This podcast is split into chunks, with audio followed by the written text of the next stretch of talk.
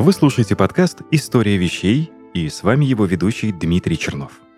Каждый выпуск мы будем разбирать историю самых разных предметов окружающего мира с древности и до настоящего времени. Этот подкаст мы сделали в студии Red Barn. Мы склонны воспринимать удобство печати как должное. Одним нажатием кнопки вы можете распечатать что угодно из любого места. Беспроводные технологии сделали печать еще более удобной. Многие современные принтеры могут подключаться к нашему смартфону. Однако не всегда было так просто. Потребовалось много времени, чтобы привести нас туда, где находимся сегодня. Если вам интересно, кем и когда был придуман ваш домашний принтер, сколько времени и сил было потрачено ради современного качества печати, добро пожаловать!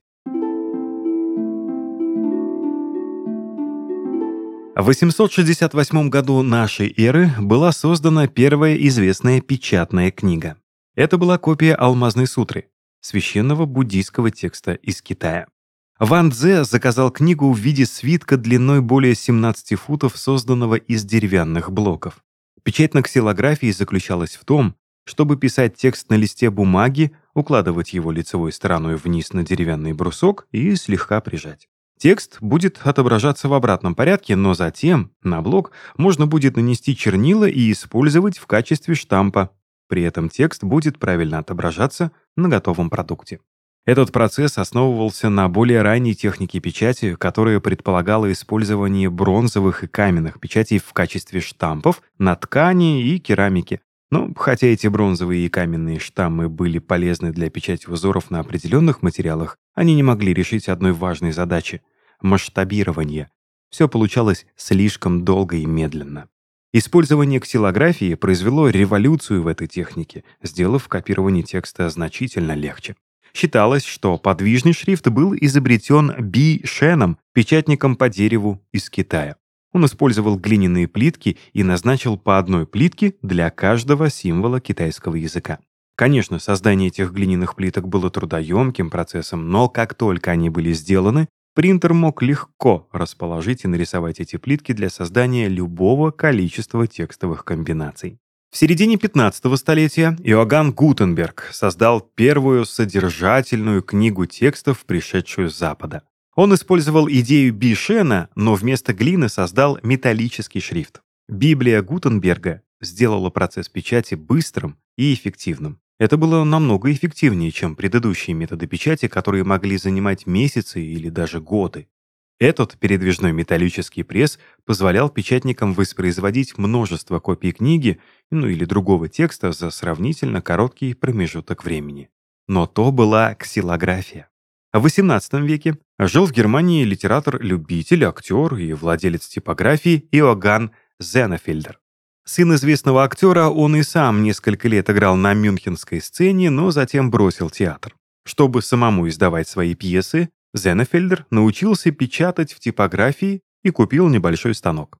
Желая опубликовать написанные им пьесы, но не имея возможности позволить себе дорогостоящую гравировку печатных форм, Зенефельдер пытался гравировать их сам. Он экспериментировал с процессами рельефной и глубокой печати, используя гладкий мелкозернистый камень как поверхность для самой печати. На секундочку, это был известняк. Чтобы преодолеть трудности с обратным письмом, он попытался писать на бумаге с помощью специальных чернил и перенести это на камень лицевой стороной вниз, то есть наоборот. Таким образом, он освоил метод передачи. Затем Зенефельдер обратил свое внимание на факт несовместимости жира и воды при нанесении на камень, что и привело к изобретению литографии в 1799 Однажды Зенефельдер записал список для стирки жирным карандашом на куске ткани. Ему пришло в голову, что если он вытравит остальную часть поверхности, отметки останутся рельефными. Он назвал это каменной печатью или химической печатью, но французское название литография получило более широкое распространение. Процесс основывался на использовании жира и воды. Поскольку жир отталкивает воду, литографические рисунки были созданы с помощью жирных чернил и мелков. Поверхность увлажняли водой, затем наносили чернила на масляной основе. Чернила прилипали только к участкам, отмеченным жиром, а остальная часть ничего не впитывала. Этот метод привел к офсетной литографии, при которой изображение печатается на другой поверхности перед нанесением чернил на бумагу. А перед тем, как в нашу жизнь вошли и твердо в ней закрепились принтеры, струйные, матричные, лазерные, даже 3D, Томас Эдисон придумал мимеографическую печать.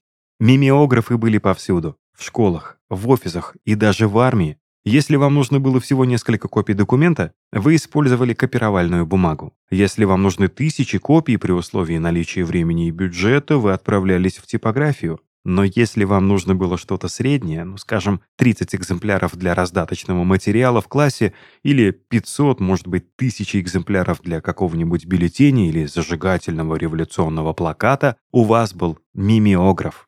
До того, как в его лаборатории загорелась лампочка, до того, как он стал пионером электричества, до того, как он записал «У Мэри был ягненок» в первом практическом фонографе, в общем, прежде чем были сделаны сотни других открытий, Томас Эдисон изобрел мимеограф.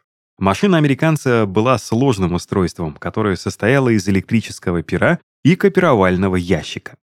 Сначала надо было вручную записать оригинал электрическим пером. Ручка, внутри которой постоянно двигалась тонкая игла, пробивала трафаретный рисунок из мелкого пунктира и создавала матрицу на специальной бумаге. Матрицу можно было получить и другим способом на пишущей машинке со снятой красящей лентой. Литеры пробивают буквы и создают трафарет. Для этого была нужна крепкая бумага, которая сохраняла контур букв и не рвалась. Полученная матрица натягивалась и закреплялась в рамке крышки. Сверху она покрывалась типографской краской. Под рамкой стоял массивный металлический ящик с полированной площадкой. Подняв рамку на шарнирах и положив на площадку лист бумаги, можно было прокатать рамку резиновым роликом и получить оттиск. При этом краска поступала через трафарет и оставляла копию автографа. Внутри металлического ящика имелось пространство, которое использовалось для хранения резинового ролика и банок с краской. Это был предпочтительный метод печати документов до изобретения копировального аппарата. История компьютерных принтеров началась в 1938 когда изобретатель из Сиэтла Честер Карлсон изобрел процесс сухой печати. Процесс, которым сегодня занимаются миллионы копировальных аппаратов по всему миру. Процесс Карлсона был переименован в ксерографию, что означает «сухое письмо». Прошло почти 20 лет, прежде чем был разработан полностью автоматизированный процесс, ключевым достижением которого стало использование цилиндрического барабана, покрытого селеном. До этого Карлсон предложил свою идею более чем дюжине компаний, но ни одна из них новшеством не заинтересовалась. Смысл процесса основан на двух природных явлениях. Материалы с противоположными электрическими зарядами притягиваются, и некоторые материалы становятся лучшими проводниками электричества при воздействии света. Карлсон изобрел шестиэтапный процесс переноса изображения с одной поверхности на другую, используя именно эти явления. Сначала фотопроводящей поверхности дается положительный электрический заряд. Затем на поверхность наносится изображение документа. Отрицательно заряженный порошок, растекающийся по поверхности, прилипает за счет электростатического притяжения к положительно заряженной области. Поверх порошкового изображения помещается лист бумаги, а затем заряжается положительный заряд. Отрицательно заряженный порошок притягивается к бумаге по мере отделения от фотопроводника и, наконец, нагрев, плавит порошковое изображение на бумаге, создавая копию исходного изображения. Я надеюсь, вам все понятно. Путь к успеху Карлсона был долгим и полным неудач. В период с 1939 по 1944 ему отказали в финансировании более 20 компаний. Он пытался продать изобретение IBM, но те так и не увидели в нем коммерческого интереса. Когда Честер Карлсон был близок к тому, чтобы опустить руки, отказаться от превращения своего изобретения из экспериментального образца в пригодный для использования продукт, представился его величество случай. Дело было в 44-м. Тогда Рассел Дейтон, молодой инженер из Мемориального института Баттела, посетил патентный отдел, где работал Карлсон. Дейтон был очарован изобретением, и к осени 45-го, после нескольких встреч и презентаций, было получено согласие Баттела оплачивать исследования дальше. Коммерческий прорыв произошел, когда Джон де Сауэр – руководитель отдела исследований в Halloyd Company, прочитал статью об изобретении Карлсона. На тот момент компания-производитель фотобумаги думала, как же выйти из тени своего конкурента Kodak. Халлейт уже занималась производством копировальных машин. Десауэр считал, что электрофотография, поначалу процесс назывался именно так, может позволить компании выйти в новую область, в которой Kodak еще не доминировал. 22 октября 1948 года, через 10 лет после того, как был скопирован первый слайд, компания сделала первое публичное объявление о ксерографии. А в 1949 был выпущен первый коммерческий копировальный аппарат Xerox Model A Copir, известный внутри компании как Oxbox. Модель А была трудна в использовании и требовалось 39 шагов для создания копии, поскольку процесс был в основном ручным. Остаться на плаву тогда помог контракт с Ford Motor Company. После Model A компания выпустила на рынок несколько ксерографических копировальных аппаратов, но ни один из них не пользовался особым успехом. Тем временем Kodak выпускает собственный копировальный аппарат с использованием другой технологии, например, Verifax. Его можно было разместить сбоку от стола, и стоил Verifax всего 100 долларов.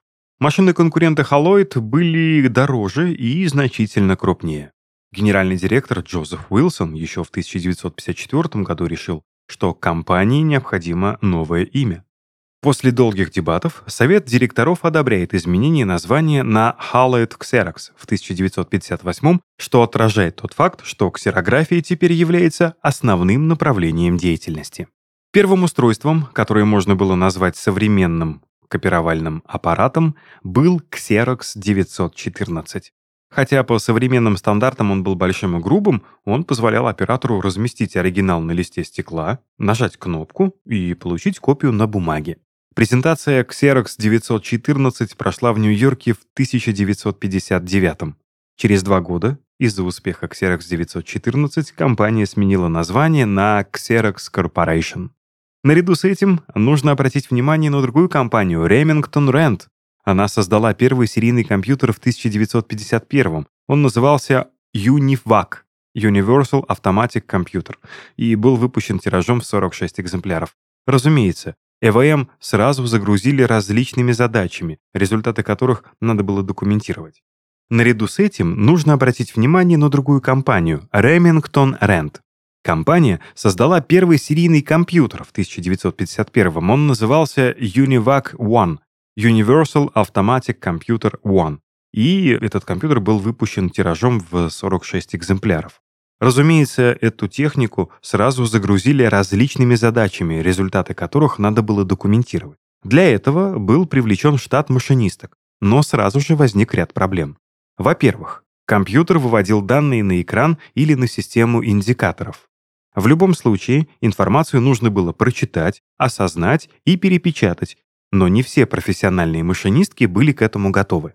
Человеческий фактор вносил определенное число ошибок, которые особенно на промежуточных стадиях вычисления обходились ну слишком дорого. Во-вторых, обсчитываемая информация представляла собой коммерческую или военную тайну, или вообще обе одновременно. Поэтому машинисток решили сократить, и уже в 1953-м Remington Rand смогла присоединить печатную машинку напрямую к Univac One, Устройство получило название Uniprinter. Часть этого названия принтер по-английски означает «печатник». Uniprinter был барабанным принтером. Действовал он так. Позади листа бумаги находился ряд молоточков, управляемых электромагнитом. Перед листом находилась красящая лента, а перед лентой вращался барабан шириной во всю страницу, ну где-то на 120 символов, на котором находилось, соответственно, 120 колец с алфавитом. Барабан вращался непрерывно, и когда нужная буква в нужном столбце оказывалась над бумагой, один из 120 молоточков по ней ударял. Таким образом, за один оборот барабана можно было напечатать всю строку, после чего бумага перемещалась наверх. Из-за вращения барабана и неточности ударов молоточков буквы зачастую оказывались чуть выше или ниже центра строки. В нашей стране барабанные принтеры получили название АЦПУ – алфавитно-цифровое печатающее устройство, и использовались они вплоть до середины 80-х. Почти одновременно с барабанными принтерами в Америке появились их родственники, еще более похожие на печатные машинки, лепестковые. Ключевой деталью здесь являлась металлическая ромашка, на конце лепестков которой были нанесены рельефные буквы. Ромашка вращалась вокруг своей оси, молоточек бил по нужному лепестку. Если требовалось сменить шрифт или перейти на другой язык, ромашку меняли. Представьте себе, как должен выглядеть набор ромашек для шрифта Unicode, который содержит 65 тысяч знаков. Если текст нужно было напечатать другим цветом, то просто меняли красящую ленту. Разумеется, печатать графические изображения такие принтеры не умели, и поэтому в скором времени они уступили место более гибким последователям. Но даже самый первый ромашковый принтер по скорости печати опережал лучших машинисток так как мог печатать за минуту 600 строк по 120 символов каждый, что было и в принципе остается не под силу ни одному живому человеку. Тем временем матричные принтеры, которые также называются шрифтовыми принтерами, были впервые представлены IBM в 1957 но первым ударно-точечным матричным принтером был Cetronic 101 в 1970 -м. Матричные принтеры были следующим типом компьютерных принтеров. Они похожи на линейные в том, что оба являются ударными, которые создают текст на листе бумаги, силой проталкивая чернила на бумагу тупой металлической частью. Однако в матричных принтерах не используются молотки или рифленый шрифт. Вместо этого они генерируют текст, нажимая на крошечные тупые булавки на красящую ленту, которая накладывается на бумагу. Они могли печатать изображения и поддерживать любой шрифт. Воспроизводимый текст также был чище и жирнее, чем у линейных принтеров, но этот показатель достигался в ущерб скорости. Матричные принтеры могут печатать до 1000 символов. Воспроизводимый текст также был чище и жирнее, чем у линейных принтеров, но этот показатель достигался в ущерб скорости. Матричные принтеры могут печатать до 1000 символов в минуту, а линейные принтеры могут печатать до 1200 строк в минуту. Замечу, что матричные принтеры были предпочтительным для большинства предприятий в 70-х, 80-х и 90-х годах. Между тем, лазерный принтер был разработан в 1971-м Гэри Старквезером в исследовательском центре Xerox.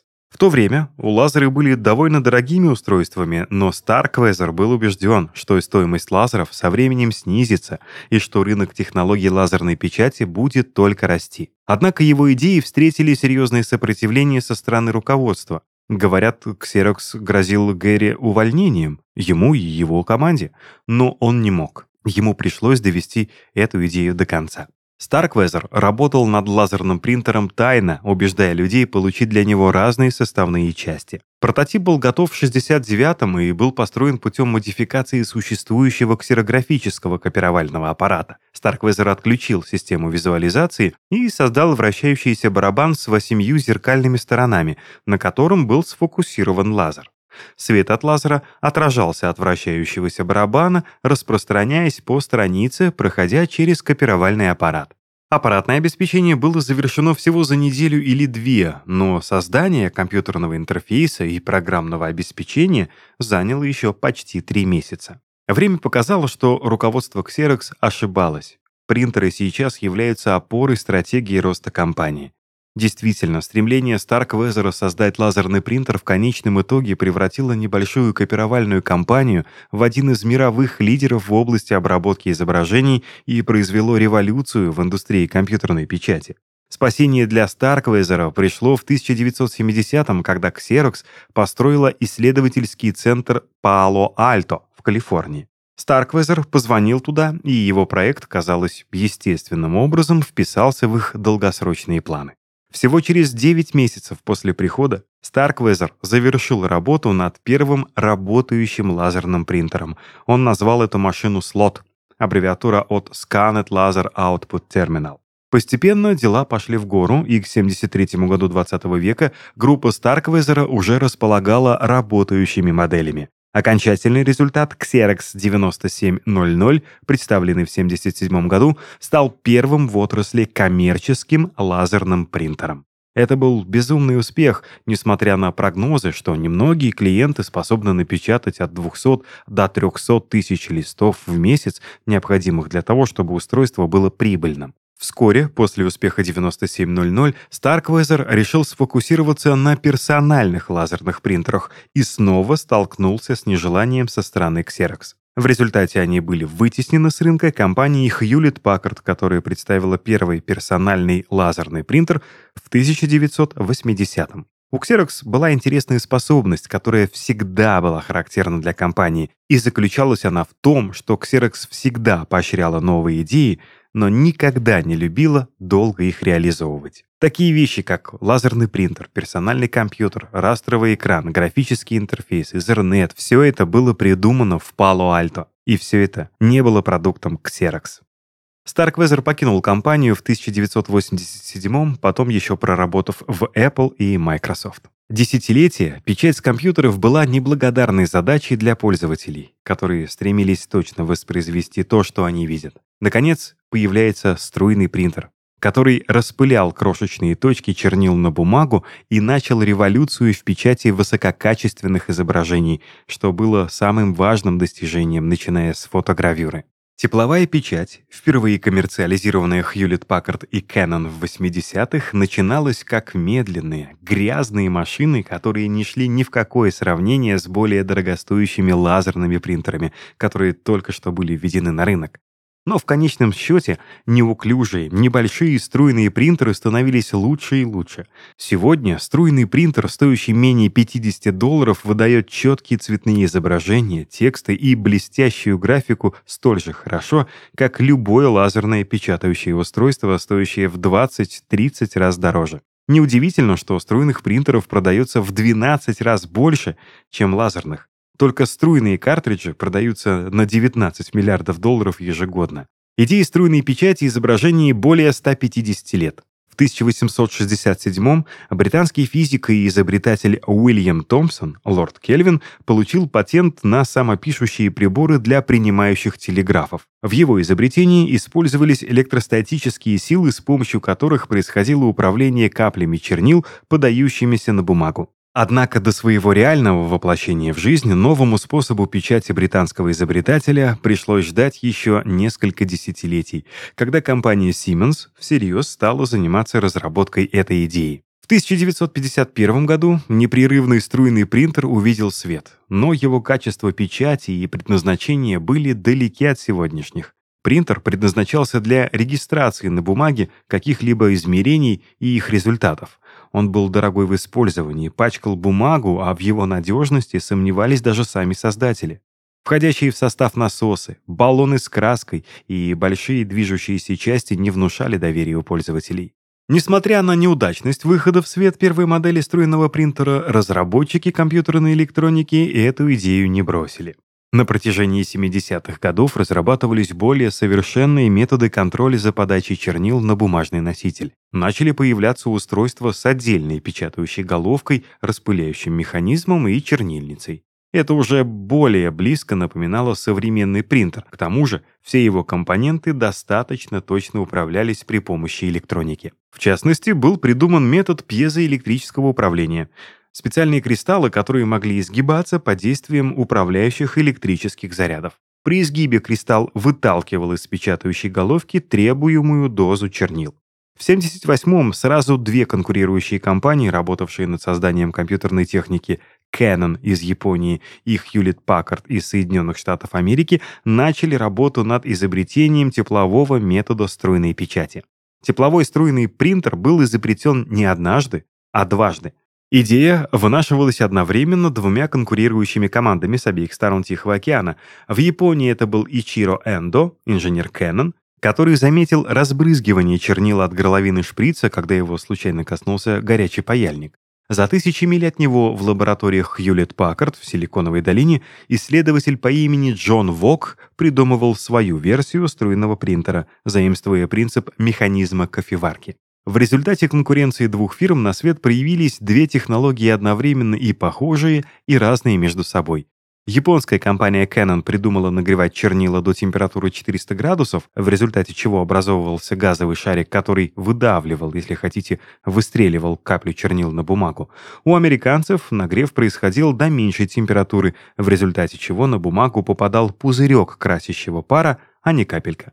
В 1984 году Hewlett-Packard выпускает серию принтеров ThinkJet. Благодаря хорошему соотношению цена-качество печати они стали очень популярны у пользователей. Другие компании также не спали, разрабатывая новые и совершенствуя старые методы струйной печати. Компания Epson в 85-м выпускает струйный принтер, использующий не кристаллы, а пьезоэлектрические пластины.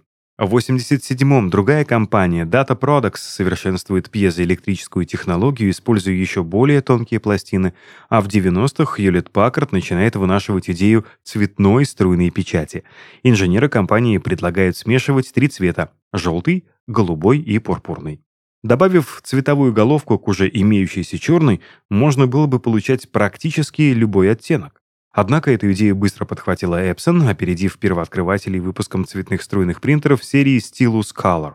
Сегодня струйный принтер больше не дешевая замена лазерного. Средняя печатающая головка теперь содержит больше, чем 300 доск созданию изображений с разрешением по крайней мере 1200 на 1200 точек на дюйм. Это больше, чем глаз позволяет различить. Средняя машина теперь может выдавать 14 тысяч точек в секунду, нанося больше, чем миллион точек чернил на квадратный дюйм бумаги. Основная работа теперь сосредоточена на создании длительных, светостойких чернил, чтобы предотвратить изображение от постепенного изменения. Тем временем новое программное обеспечение помогает производить более чистые изображения при печати каждым пикселем.